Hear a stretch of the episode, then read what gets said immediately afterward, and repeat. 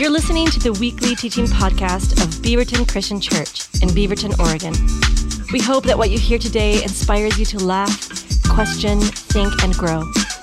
If you'd like to connect with us even further, hit us up online at beaverton.cc or send us a direct message on Instagram or Facebook. Thanks for listening, and we hope you enjoy this week's episode. Well, good morning. Good morning. How are we doing, BCC? Good, good, good, good. You know, I, you guys have no idea. Peter, what he's doing downstairs with the kids is amazing. Um, if you don't know me, my name is Grant. I, I have six kids that uh, last service, they were all down there. We're at like a 10 to 2 range right now. And so we love this time of year. And I just love the party that they're having down there, the fun. They do this fun thing with tokens uh, as the kids answer questions. And my kids, they've figured it out. They've, they've got the racket going. They're like, wait a minute, there's six of us if we pool our resources together, we can buy the biggest prize on the first Sunday of the month. Um, and so, my apologies to all of you that have like two kids in your families, and your kids save it up and they're trying, but but my kids figured it out. Um, and so they they even I was proud of them. They actually pulled it all together, the older ones, and bought a present for their two year old brother for Christmas this year. Right? I know, I know. My, my wife's doing a great job raising them. Um, and so, so it's just, it's fun. They love the, the BCC kids down there. Well, uh, we are launching a brand new series uh, called Adore. And, and, you know, adoration, it's one of those words that we don't use a whole lot to adore something, right? To, to, to care for, to love, to cherish. And um, unless you're Harry Styles singing to a fish in his music video, which is a little bit weird if you've seen it, uh, it's not really a word we use in our culture today. And yet we all adore things. There are things that, that we cherish, we love, we value, we respect deeply. Uh, for some of us, the thing that we really love and adore is popularity and, and, and all that that brings with it and being like kind of seen as the person to go to. Maybe it's relationships that we adore. Maybe, maybe it's finances. Like you just, just money is just constantly something you're thinking about. It's consuming your thoughts. Maybe it's, it's the people around you. Maybe it's it's a skill set. We all have things that we value more than other things. The thing about adoration, though, is the thing we adore is the thing that we become because we're naturally drawn to it. Or whatever it is that we value, that we cherish, that we love, that we respect on a deep level, that is the thing that we are instinctively, like a magnet, just drawn towards. Which means if it's a good thing, then we become into the image of that good thing and like that good thing. But it means if it's something that's not healthy for us, then we begin to get into a spot. And maybe you've been drawn to something in the past in your life, and then you found yourself in a place looking at yourself and going, I don't know how I got here, and I'm not glad that I am here. Because that which we adore, we are drawn to. It's why a theologian put it this way when they talked about the incarnation. The glory of the incarnation is that it presents to our adoring gaze not a humanized God or a deified man, but a true God man. One who is, is all that God is, and at the same time, all that man is. One whose almighty arm we can rest, and to whose human sympathy we can appeal. You see, what they're saying is the incarnation, which is what we talk about when Jesus, as God, came and put on flesh, became a human being. It's not just a deified man, right? And it's, it's not just a humanized God. It is fully God and fully man, and we can rest on the almighty arm and appeal to the, sympath- to the sympathy that we can appeal to there, which is why Jesus is worthy of our adoration. Jesus is worthy of our worship and praise. And the story of Jesus is a shift in perspective where God was not someone that we were trying to get to, but that God came down to us. And now, if you're a follower of Jesus, then you have the invitation to participate in the things of God in your life. But before we can participate with something, we actually have to make sure that we have the right perspective on that something because our perspective changes the way that we participate sometimes. And so we need to understand who God is and, and, view Him rightly and understand the invitation that is there. And the thing about participating in something is because you have to have a perspective shift, sometimes the perspective shift is hard. It's hard because I have blind spots. I have areas where I'm not even aware of it and I don't even know it. And so I need more information to, to come my way to help me see things a little bit different. I know this to be true because one of my favorite TV shows to watch is one on the History Channel called Pawn Stars. Now, I don't actually watch it on the History Channel because we don't pay for cable like so many people today, and so I watch it on YouTube instead. Uh, the History Channel has, has all these great like montages that they put together on YouTube, and they, they title them brilliantly. They title them things like Seven Angry Sellers Lose Their Cool. Or there's another one, it's like 12 most expensive items ever purchased on the show. And I know that it's clickbait. Like, I know that they're titling that so that I will click on it. And I do every single time. And then I find myself just in this vortex of like, how much time has passed? Where did it go? But I love it. I just love it. And you know, the premise of the show is somebody comes into this pawn shop there in Vegas and they want to sell something. And they have in their mind what that something is worth or how much money they want to get out of it. And so Rick and then the guys that run the shop there, they understand that the best part about negotiation is you never be the first one to say the price, make the other person say the price. So they'll always make the person that wants to do the selling say the price first so that they can kind of counter. And every now and then it doesn't go like they think it should go. Uh, for instance, I was watching one the other day. They were going to sell a silver coin right? This is a 1922 high relief silver coin. And just so you know, I, this was a screenshot of me watching it. Seven insanely high appraisals, right? Huge profits for rare items. And I'm like, what rare items can I go find? I want to know this. The story about this coin is, is the guy that was selling it won it in a poker match with a friend. And so something, I don't know what the pot was worth, but the guy threw in a silver coin. He won it off him. So he comes to the pawn shop and he's ready to sell his silver coin. And he says, Yeah, you know, if I could get $20,000 out of this today, I would love to get that. And Rick looks at the guy and goes, I'll give you 20,000 right now. He goes, But I think it might be worth more than that. He goes, I don't really know this is what I think it is. Let me find out. And he brings in his, his uh, colleague, right, that's, a, that's an appraiser of coins. They bring this guy in and he looks at it and he verifies that this really is a 1922 high relief silver coin. And he says, Hey, I would appraise this coin at somewhere between fifty and hundred thousand dollars. At which point the guy looks at Rick and goes, "Oh," and Rick goes, twenty thousand dollars. right? Because they had new information. And so what sounded like 20, you want to give me $20,000 today, I will say thank you very much, right? Like, like what seems like a lot of money at one moment, you get new information, and all of a sudden my perspective is different, and the way I participate in that negotiation changes. Which is why a guy that walked in looking for $20,000 walked out with $80,000. He participated a little bit differently. I also wonder what it was like when he went to his friend and was like, dude, I just sold your coin. And the guy's like, the pot was not that big. You owe me some money. Right? Or, or sometimes it's the opposite. The opposite happens. Like the lady that came in because she had a contract signed by Elvis Presley. And it was one of the contracts that was signed right before he became famous, and it had the venue, the date that they were going to pay him $225 to do the one show. And it had Elvis's signature on it. And so she walks in that day and she's like, Hey, I would like to get eight to $10,000 for this. And again, they said, hey, this looks legit. It all seems there. Let us bring in an expert. So they brought the expert in and he looked at it and he said, Yes, this is a real contract from Elvis. It is there. I can see the venue. He played at that venue on that date. That's about what they would have been paying based on this. I can see it. And he said, But I just got to check one more thing.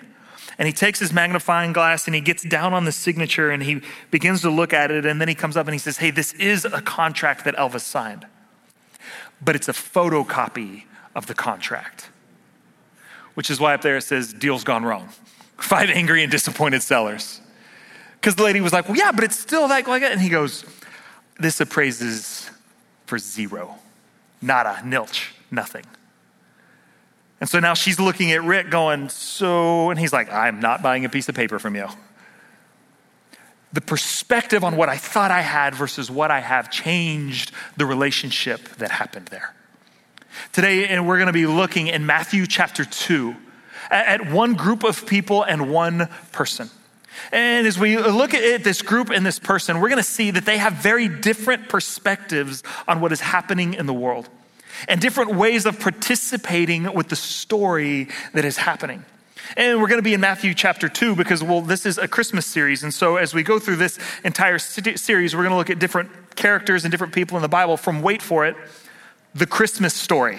I know, shocking, shocking. And so, so as we look at that, we're going to just see the way that each of these people participated and came to worship and adore God. And so if you have like your Bible app on your phone or whatever, feel free to go to Matthew chapter 2. I'm going to be reading the words from the screen here in just a moment. But, but to kind of catch you up to where we're jumping into the story today, you've got Mary and Joseph, who are uh, the mother and father of Jesus. And now, in that, right, like an angel of the Lord has come to Mary and said, Hey, I know that you are not yet wed to Joseph, and there has been no sexual relations between you, but you are pregnant in a miraculous way by the, in the Son of God is in you. And so then he comes to the angel comes to Joseph and he says, Hey, do not divorce Mary in this. So the two of them decide to stay in a relationship because of their perspective on what is happening here. They, they then have to go to Bethlehem, which is where Joseph is from, as uh, a tax and a census was being done there. They get there and it's super crowded, as you know, and, and, and there's no room in the end, as it were. And then they end up in sort of like a cave in a stable, and Mary goes in to labor. And Jesus is born. And then sometime later, somewhere between zero to two years old is where we're going to pick up the story in Matthew chapter 2, verse 1. After Jesus was born in Bethlehem in Judea, in the time of King Herod, wise men from the east came to Jerusalem saying, Where is the one who is born king of the Jews? For we saw his star when it rose and have come to worship him. When King Herod heard this, he was alarmed, and all of Jerusalem with him. So, after assembling all of the chief priests and the experts in the law, he asked them where the Christ was to be born. In Bethlehem of Judea, they said, for it is written this way by the prophet. And then they quote to him Micah chapter 5, verse 2. And you, Bethlehem, and the land of Judah, are in no way least among the rulers of Judah. For out of you will come a ruler who will shepherd my people, Israel. Then Herod privately summoned the wise men and determined from them when the star had appeared. He sent them to Bethlehem and said, Hey, go look carefully for the child. And when you find him, inform me so that I can go and worship him as well. After listening to the king, they left. And once again, the star they saw when it rose led them until it stopped above the place where the child was. When they saw the star, they shouted joyfully. As they came into the house, they saw the child with Mary, his mother. They bowed down and worshiped him. They opened their treasure boxes and gave him gifts of gold, frankincense, and myrrh. After being warned in a dream not to return to Herod, they went back by another route to their own country. So, this is the story of Scripture that we're looking at today.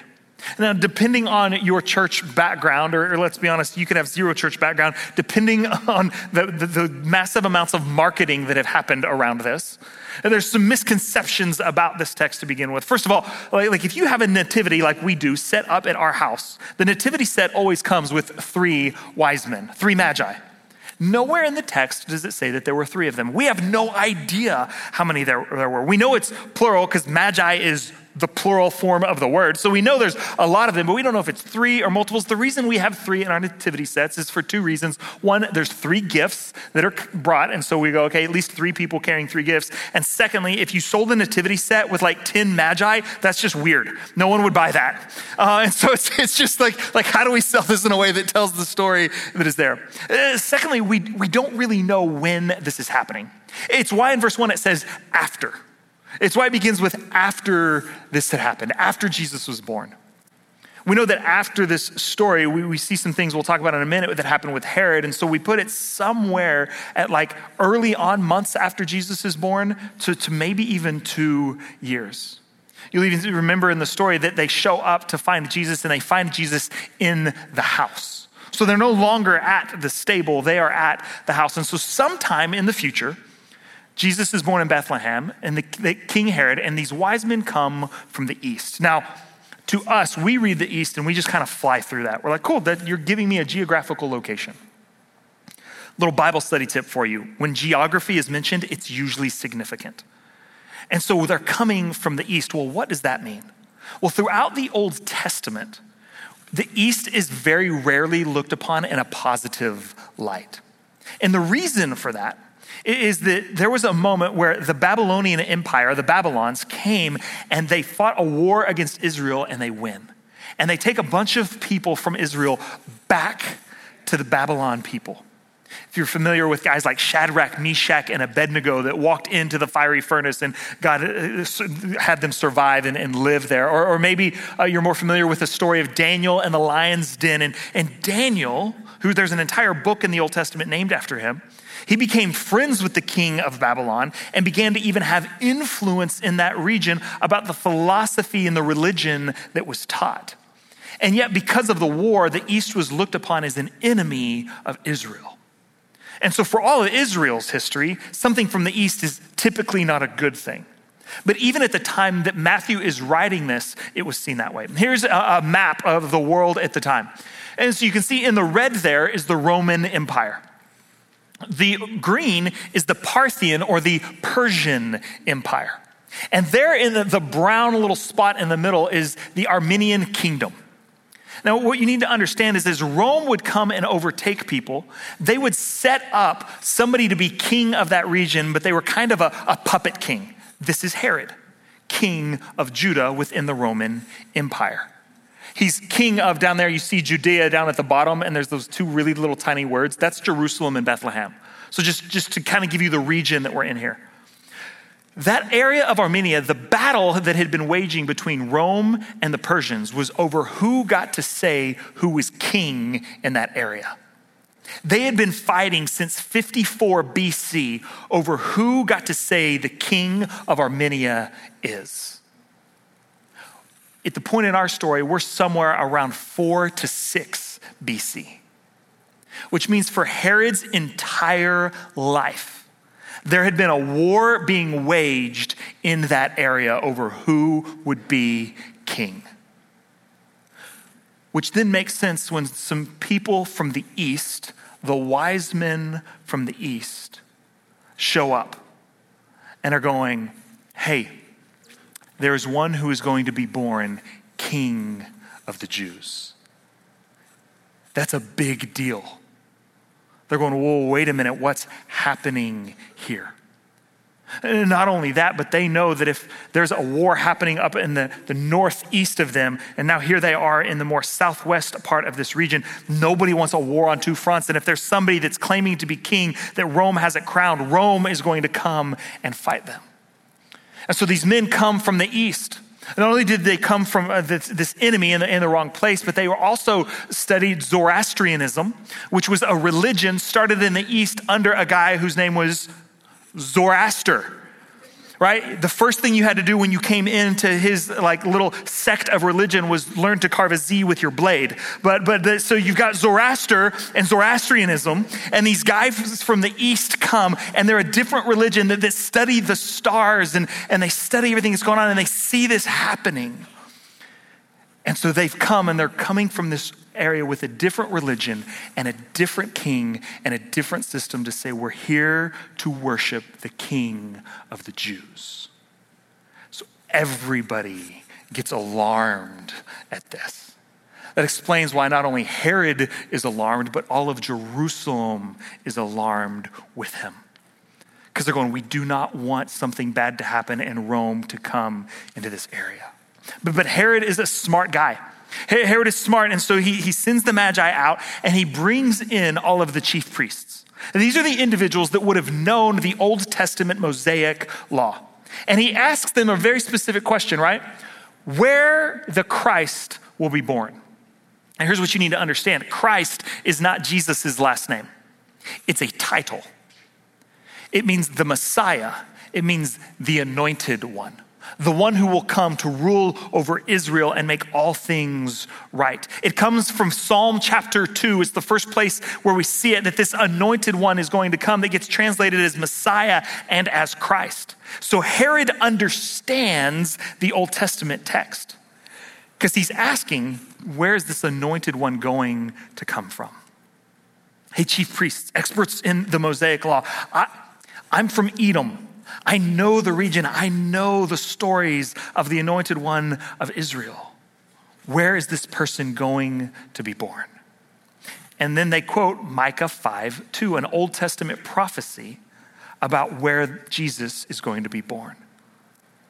So Herod grabs the Magi again and he brings them back in the room. And then I, I tend to like look, see, I tend to see comedy in the scripture where maybe it's not. But in verse 8, there just seems to be this comical moment for me where he says, He sent them to Bethlehem and said, Go and look carefully for the child. I find that humorous because that's what they were already doing. Right? It's like Herod here in this position of power, and he's like, Hey, I've got this idea. You came to Jerusalem because that's the capital city of Judah, and you're looking for the king here, and I'm the current king here, but it's not me, but it's somebody that was born in Bethlehem, and my wise men have told me that. So I have this great idea. Why don't you go to Bethlehem and find him? And you can almost imagine the Magi in this moment going, Yeah, that's kind of why we came from the east. Like if you've ever had a group project that you were working on, maybe it was in school or at work, and you've done it, and early on you threw out an idea about that project, and it kind of got like pushed to the side, and then you keep going through it, and all of a sudden at the end of the week and the project's due, somebody's like, I've got an idea, and they throw it out, and you're like, I literally said that. Like, like that exact same thing. Right? Because sometimes people just want to claim things as their own. So that, I tend to see Herod in this moment kind of going like, like, I've got an idea. You guys go and do it and worship him. And when you come back, tell me as well. Now, if you know anything of the story, you're probably looking at the Magi in this moment going, don't trust this guy. He's power hungry. In fact, history would tell us that at one point in his life, he got word that his um, wife and two of his sons were maybe secretly planning a coup to overthrow him and take the kingship from him. So he immediately had them killed. He's power hungry. And yet he tells them, hey, you go on and find them. The distance between Jerusalem and Bethlehem is five miles. He could go himself, but he sends them instead. And then in verse 11, it says that they came to the house. And this is where they find the child and the mother, and they bow down and worship Jesus, giving him frankincense and gold and myrrh. Gold, which would have been a gift fitting for a king of a valued treasure.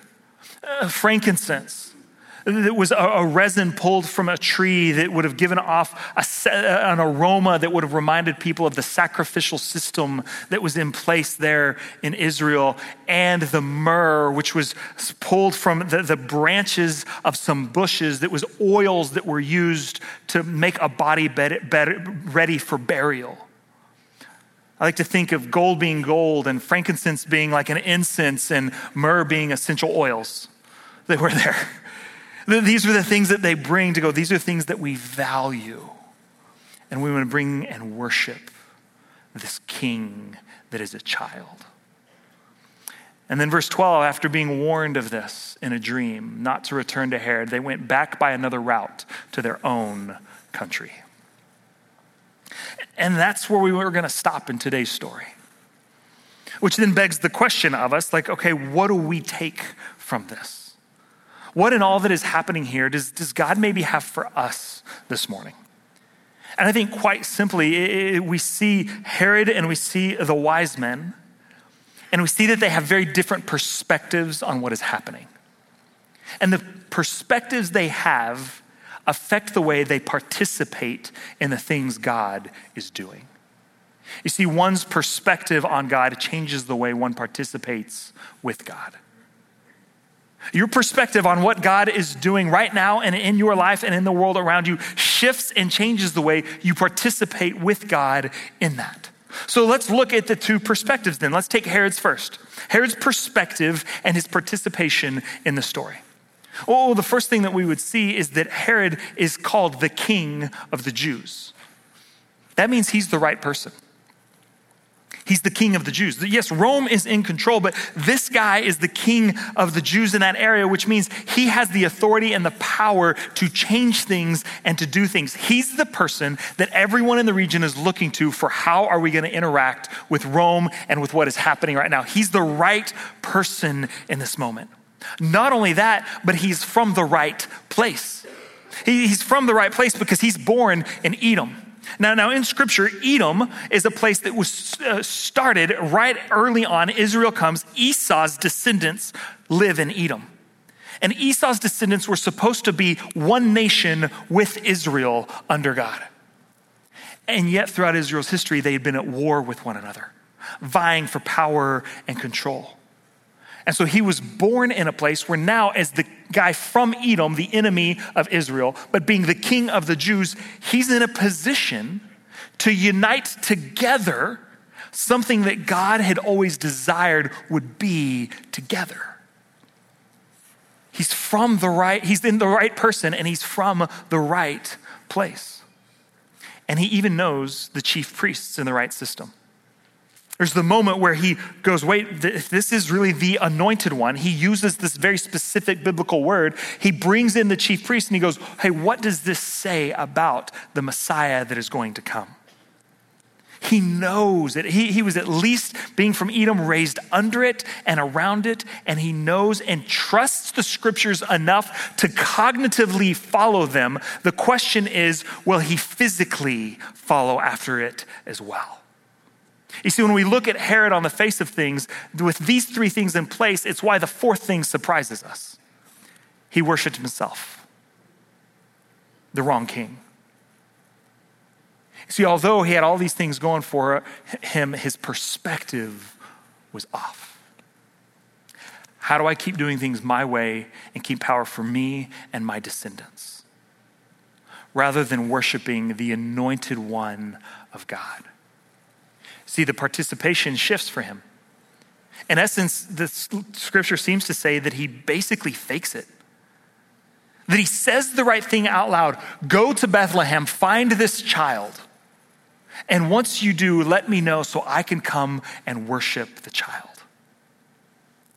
But somewhere between the conviction of worship and him hearing the word that the Magi have tricked him and not come back, he changes his mind. The text would go on to say that he changes his mind so much so that to the point that after this, he goes to the region of Bethlehem and he has every boy two and under murdered. because his perspective was off, and so the way he participated was off. Instead of participating with Jesus in his arrival, he participates in opposition to it. And now I hear all of that about Herod, and, and I see this, and, and there's this part of me that goes, man, how could he do that? Like everything was there. Like it's like God had just set him up perfectly for this moment. Like, how in the world could he not participate in what God was doing until I slow down enough to go, wait a minute, I do that. Like, I'm a lot more like Herod than I might want to admit. I've had those times where I'm very convicted about something, whether it's through reading scripture or just the Holy Spirit in my life or, or my spouse or the home community that I'm a part of, these, these people that would speak into my life, and I'm convicted about something, and I'm like, you know what? Because this perspective shift, I'm gonna participate differently moving forward. But that five miles from Sunday's conviction to Monday's office, changes things. And so I'm a lot more like Herod than I want to admit. I do this with my faith, but I do it with like silly things. You ever been to the dentist? Yeah, that moment, that moment where you look up and you're like, oh, I have a dentist appointment next week. I should probably start flossing right? Because my perspective on what's happening in my life has shifted. And so I'm like, I'm going to start flossing. I'm going to floss two times a day. And then you go into the dentist and they're like, So, how's flossing going? And you're like, Good, I've been flossing every day, which is technically true. And you think you're going to get away with it till the moment the dental hygienist starts poking on your gums and you're bleeding everywhere. And you're like, I didn't fool anybody. I didn't fool anybody. And so then you do the thing, you get the lecture from the dentist about how you need to take care of your gums and the dental health and all that. And you're like, yes. And they give you the little treat bag minus the stickers and bouncy ball that you got when you were a kid. And you're all excited about it. And you go home and you're like, I'm going to be different now. I'm going to become a flosser. and then you look up and my dentist appointment is two weeks away and I should probably start flossing. But hey, it's a week earlier this time.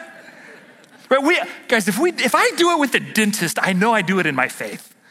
I just know it, that, that in the big things and the small things, I can be much more like Herod than I want to admit. And so there's a warning here for us. But I told you there was two perspectives. We also have the Magi, eh, their perspective and their participation. Remember, they're Eastern Persians, not Jewish. right? And so that, that means if we look at their chart, they're wise men, which means they're the wrong people. They come from a different religion, even. And yet they're the ones that come and worship God. They're from the east. That's the wrong place. This isn't the chosen nation of Israel coming to worship a king. This is some foreigners from a foreign land, what the Gentiles and Jew debate was all about at the time. And they used the wrong system. They're studying the stars and astrology, trying to figure out what's going on in the world rather than communing with the God Almighty that has created them. And yet they're the ones that show up to worship Jesus, the right king. You see, this is the audacious thing that's in the text. Is that as Matthew is writing this, and his original readers would have gone, no, no, no, that's not how this is supposed to work. Herod should have been the one to go and to worship, not these foreign men from a foreign land with the wrong system worshiping the correct king. Showing up with their time, the travel, their treasure, the things that they gave, and their talent, the ability to see the stars and what is happening. They're the ones that show up to worship the king. Which means long before Jesus grew up to be a, a man, long before he went and died on the cross, to pay the penalty that you and I owe. Long before Jesus rose from the dead and the curtain of the temple was torn in two, symbolically saying that we now have all access to the Father through the blood and the resurrection of Jesus. Long before the Apostle Paul comes on the scene and is on his way to kill Christians, and God confronts him and radically shifts his perspective so he participates differently and becomes what is known as the pastor to the Gentiles. Before any of that, at the birth of Jesus, Jesus, God is declaring through the story to the world that I don't care if you feel like you come from the right place or the wrong place, you can come and adore the King. We all have the ability to worship God and to follow the way of the Magi who see a star perspective shift and put it into participation, action moving forward and go. They come in it to Herod and they say, We are looking for the king of the Jews. And they get now the information of it's going to be in Bethlehem, the faith from the priests. So then they go to Bethlehem and they worship participation. And then God comes to them in a dream and he says, Don't go back. And they have a new perspective on what to do next. And they participate differently by defying a king in the entire Roman world. One's perspective on God changes the way one participates with God. And every single day, we have a choice in that perception day by day, moment by moment, choice by choice. We have the gift of God, this ability to come to Him and say, God, I'm going to choose to let you define my perspective and therefore lead me in how I participate in my life and my faith with you. Which begs the question then how are you participating with God in adoration? And where do you need your perspective to shift so that you can? You see, I think there is a Herod and there is a Magi in all of us. And so there's moments in my life that I go, man, I can identify with Herod a little bit more. But then there's things that I go, no, I, I am the Magi too. Like, so, so where am I already participating in God, with God in that? I want to celebrate that. I want to be aware of that and then continue to do it. But then I also want to go, gosh, how do I then shift my perspective on some things? Are there things holding me back from participating with God in the full life that He has for me? And maybe it's around forgiveness. There is just somebody in my life that I'm like, God, I know you've called me to forgive them, but do you know what they did? And I'm just unwilling to go there. And God's going, that's holding you back from being able to participate fully because it doesn't affect them, it's only affecting you. Would you forgive them? As I've forgiven you. Maybe it's in Thanksgiving, the holiday that we just came off of, that we wouldn't just say, yeah, that was a fun thing that was there. But no, you know what? I'm going to shift my perspective to now live my life in a way that instead of looking at everything that I don't have, I'm going to begin to count my blessings of what I do have.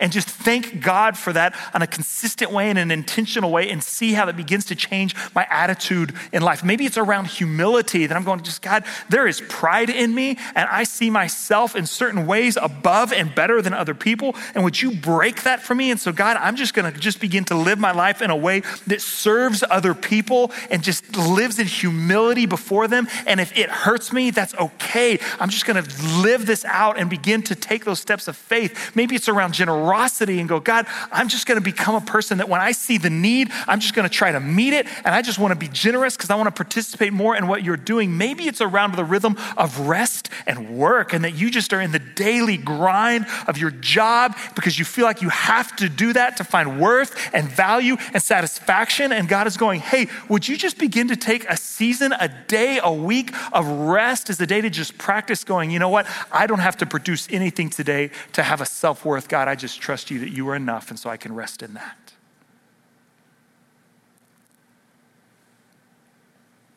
There's all sorts of ways that we can go, God, would you redefine my perspective so that I can participate differently? But it's our choice. We have the choice laid before us to worship and adore Him. And that choice is open to everyone. Let's pray together.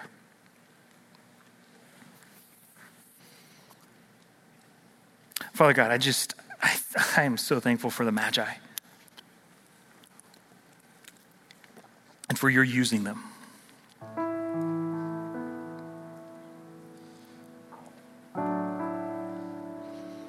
Father, help me to see where I'm celebrating and participating in adoration with you and for you, and to celebrate that.